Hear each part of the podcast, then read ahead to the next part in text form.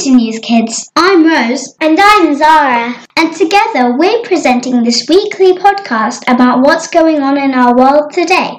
Each week we cover top stories across world news, politics, science, technology, entertainment, and arts. This week we're talking about the UK's general election, Halloween, bonfire night and Guy Fawkes, the origin of humans, why it's good for children to solve puzzles, and the Rugby World Cup final.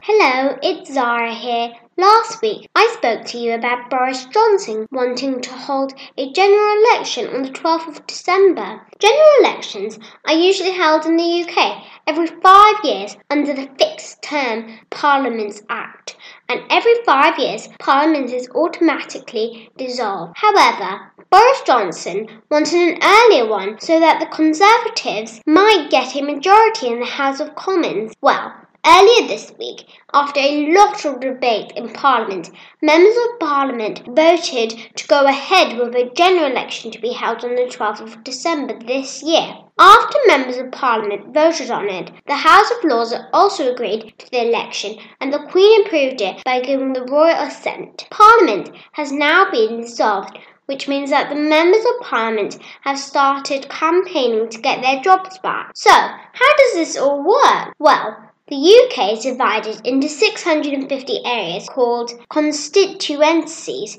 and each has a Member of Parliament who represents the constituency in the House of Commons. During a general election, once 18, each individual in the area who is entitled to vote can vote and choose who they would like to be their MP. So, during the next few weeks, politicians will be knocking on doors, debating with their rivals, and delivering speeches to try and convince people who live in their constituency to vote for them. The candidate who gets more votes than anyone else becomes the MP for that area and they win a seat in the House of Commons. Most MPs belong to political parties, and whichever party wins more seats than other parties put together is considered to have won the election. Votes will be cast on Thursday, the 12th of December, and we will find out the following day which party has the most votes. There has not been an election in December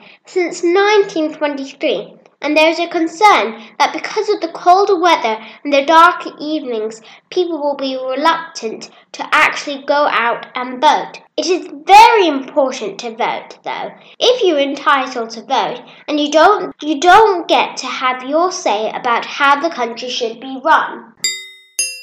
Hi, it's Rose here. Last week was so exciting because it was Halloween. Zara and I went trick or treating in our community, and it was so much fun. We decorated our house and had loads of sweets and chocolate ready for anyone who came to our door. So, what is the story behind Halloween? Halloween is celebrated on 31st October each year and originated from an ancient Celtic festival. The Celts, who lived 2,000 years ago in the area that is now Ireland, the UK, and northern France, celebrated their new year on the 1st of November, and this day also marked the end of the summer and the beginning of the winter. Celts believed that on that night before the new year, the boundary between the worlds of the living and the dead became blurred.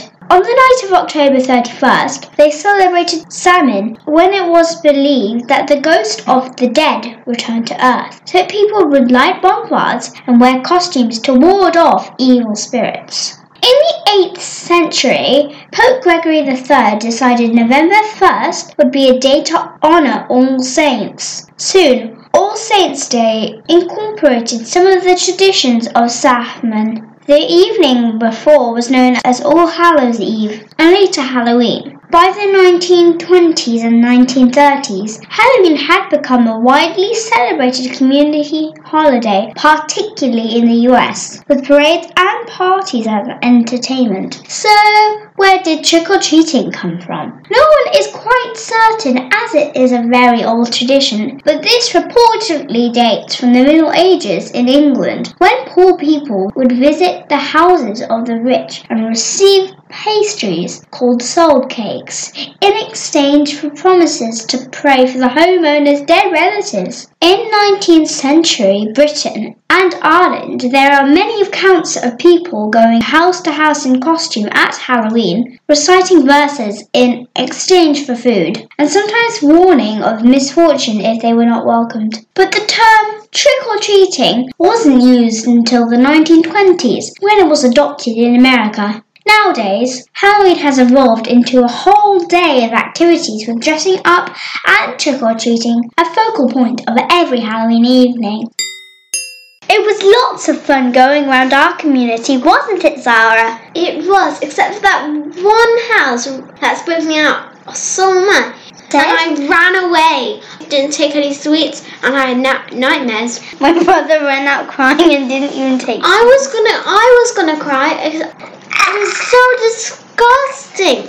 Speaking of disgusting stuff and scary stuff, do you know that scientists have discovered a new way to heal wounds after surgery based on the way that spiders give out glue to catch their prey in the rain? Yes, I heard that story. Scientists in America noticed how the spider's glue absorbed water, helping to secure their next meal. After observing how spiders behave, scientists created a new double-sided sticky tape to heal patients' wounds after surgery. Scientists are still testing in the laboratory to see how it works, but maybe in the future could actually be used on real patients. Right, Rose? Well, did you know that my sister yesterday read a book about maggots and how they also help to heal wounds? It's like if you went out into the woods and you're climbing and you hurt yourself or got a cut and you couldn't reach a doctor in time, you can always use maggots. We are both going to have lots of nightmares after this episode. Hello, this is Zara again. Straight after Halloween, there's another fun event every autumn. On the 5th of November, every year, people all over the UK light bonfires and enjoy fireworks to celebrate Bonfire Night. Some people have fireworks parties in their neighbourhood and light bonfires and sometimes have organised fireworks displays in public parks. Did you know that there is a historical reason for this? And this is because it is the anniversary of an intent called the Gunpowder Plot to blow up the Houses of Parliament in 1605. A man called Guy Fawkes wanted to blow up King James I and his government because of religion. England was a Protestant country, and Guy Fawkes and those working with him wanted England to be Catholic again, so they thought that this could be achieved if they killed King James and his government. Guy Fawkes put 36 barrels of gunpowder underneath the Houses of Parliament in London in preparation to set off a huge explosion. However, one of Guy Fawkes's group sent a letter to one of his friends who worked in the House of Parliament and told him to stay away from Parliament on the 5th of November. The letter was found by the King's supporters and guards, then broke into the cellars where members of Guy Fawkes' group were waiting. They were arrested, tortured, and executed. King James I decreed that the 5th of November should be the day that people always celebrate that the gunpowder plot didn't happen. Bonfire night can be a lot of fun, but many injuries have occurred in the past as a result of fireworks being used incorrectly. That is why many safety campaigners have been calling for the sale of fireworks to be restricted and for more professional displays to be organised. We don't celebrate Bonfire Night in Dubai, but if you are attending any bonfire parties this week, please be careful and follow all the safety advice you receive from adults. Hi, it's Rose here. In a new study published last week, scientists explained how they believe that the original homeland of human beings was in Botswana in Africa. Previously, some fossil evidence has suggested that modern humans originated in eastern Africa, but now DNA evidence has pointed to southern Africa in a region south of the Zambezi River. Professor Vanessa Hayes from the Garvan Institute of Medical Research in Australia said it has been clear for some time that anatomically modern humans appeared in Africa roughly 200,000 years ago. What has been long debated is the exact location of this emergence and subsequent dispersal of our earliest ancestors. The researchers worked with local communities in Namibia and South Africa to collect blood samples and then trace DNA links to understand how groups of people had moved around Africa over time. DNA is short for Deoxyribonucleic acid. Every human cell contains DNA, and it's like a special set of instructions that tells the cell what its job is. And scientists and doctors can use DNA to find out whether people are related to one another. The area in Botswana is now covered by salt flats, but after studying rocks and fossils in the area, the research team concluded it was once home to an enormous lake, maybe twice the area of Lake Victoria. The wetlands created a stable environment, providing everything ancient humans needed to survive for around 70,000 years. But eventually the local climate changed and the lake region began to break apart and people began to move further afield. The first migrants are thought to have ventured northeast, followed by a second wave of migrants who travelled southwest, and the third population remained in the homeland until today. However, the study has been met with skepticism from other researchers in the field who believe that the DNA analysis cannot on its own tell the story of where humans originated. Hello, this is Zara again. This week, some very interesting findings were released from a study led by researchers at University College London. Researchers found that eight year olds have strong problem solving skills keep them in old age, and so it has been claimed that solving puzzles as a child could help reduce your risk of developing dementia in later life. Dementia is a condition that usually affects elderly people. It affects people's brain and it can make it difficult to remember things. People might forget who family members are or they might get lost or forget what everyday things are called. It can make people behave in a way that they have never behaved before and can be very difficult to deal with for those suffering from dementia and their families. Scientists from University College London studied 502 British people born in the same week in March 1946 who took thinking and memory tests at the age of 8. The same people took the tests again between the ages of 69 and 71 and it was found that childhood cognitive ability, that means your ability to think and reason as a child, is very strongly associated with cognitive scores more than 60 years later. Dr. Galacha, a professor of cognitive health at the University of Oxford, said that parents who help build up their child's thinking and problem solving skills could make them more able to fight disease. Now, about 850,000 people in the UK have dementia, and it has always been thought that keeping the brain active lessens the risk of developing dementia. But this research suggests that actually it is very important that children's brains are stimulated from childhood. So,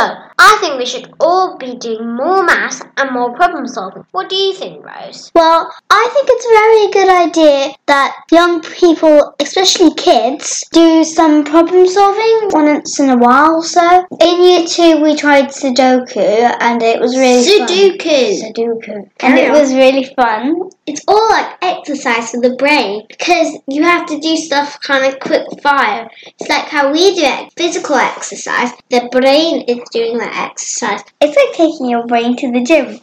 In my maths lesson, we have extension things where we have to do Sudokus or, or Ken Kens and all kinds of stuff that involves the brain.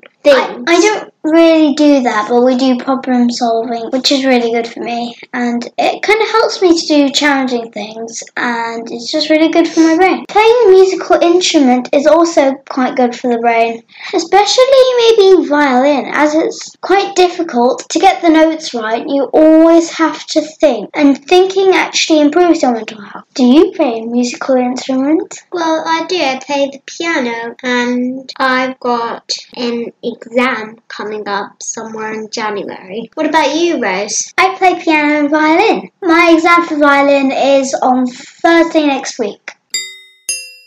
Here again. It was an exciting weekend for sport as the Rugby World Cup final in Japan saw England play South Africa to see who would take home the famous Webb Ellis Trophy. It was a big moment for England, who last won the Rugby World Cup in 2003. There was lots of excitement leading up to the last game. New Zealand, who at one point been the favourites to win, lost to England in the semi-final. My dad was so upset about New Zealand as he was born there, although fortunately he's English too, so he can support both. After that game, England were given a £2,000 fine for their response to All Blacks haka. The haka is a traditional dance of the Maori people in New Zealand and has been adopted by the All Blacks since the early 1900s. The All Blacks perform the haka at the start of every rugby match, and most opposing teams accept that it is a part of rugby's heritage and face up to the All Blacks during its performance, with both teams standing about 10 metres apart. However, at the recent semi-final match, the England team adopted a V formation, meant to symbolise V for victory, and crossed the halfway line, which is against World Rugby rules. England subsequently won the match 19 points to 7. The £2,000 fine will be donated to World Rugby's official charitable programme, ChildFund Pass It Back, which is transforming the lives of more than 25,000 disadvantaged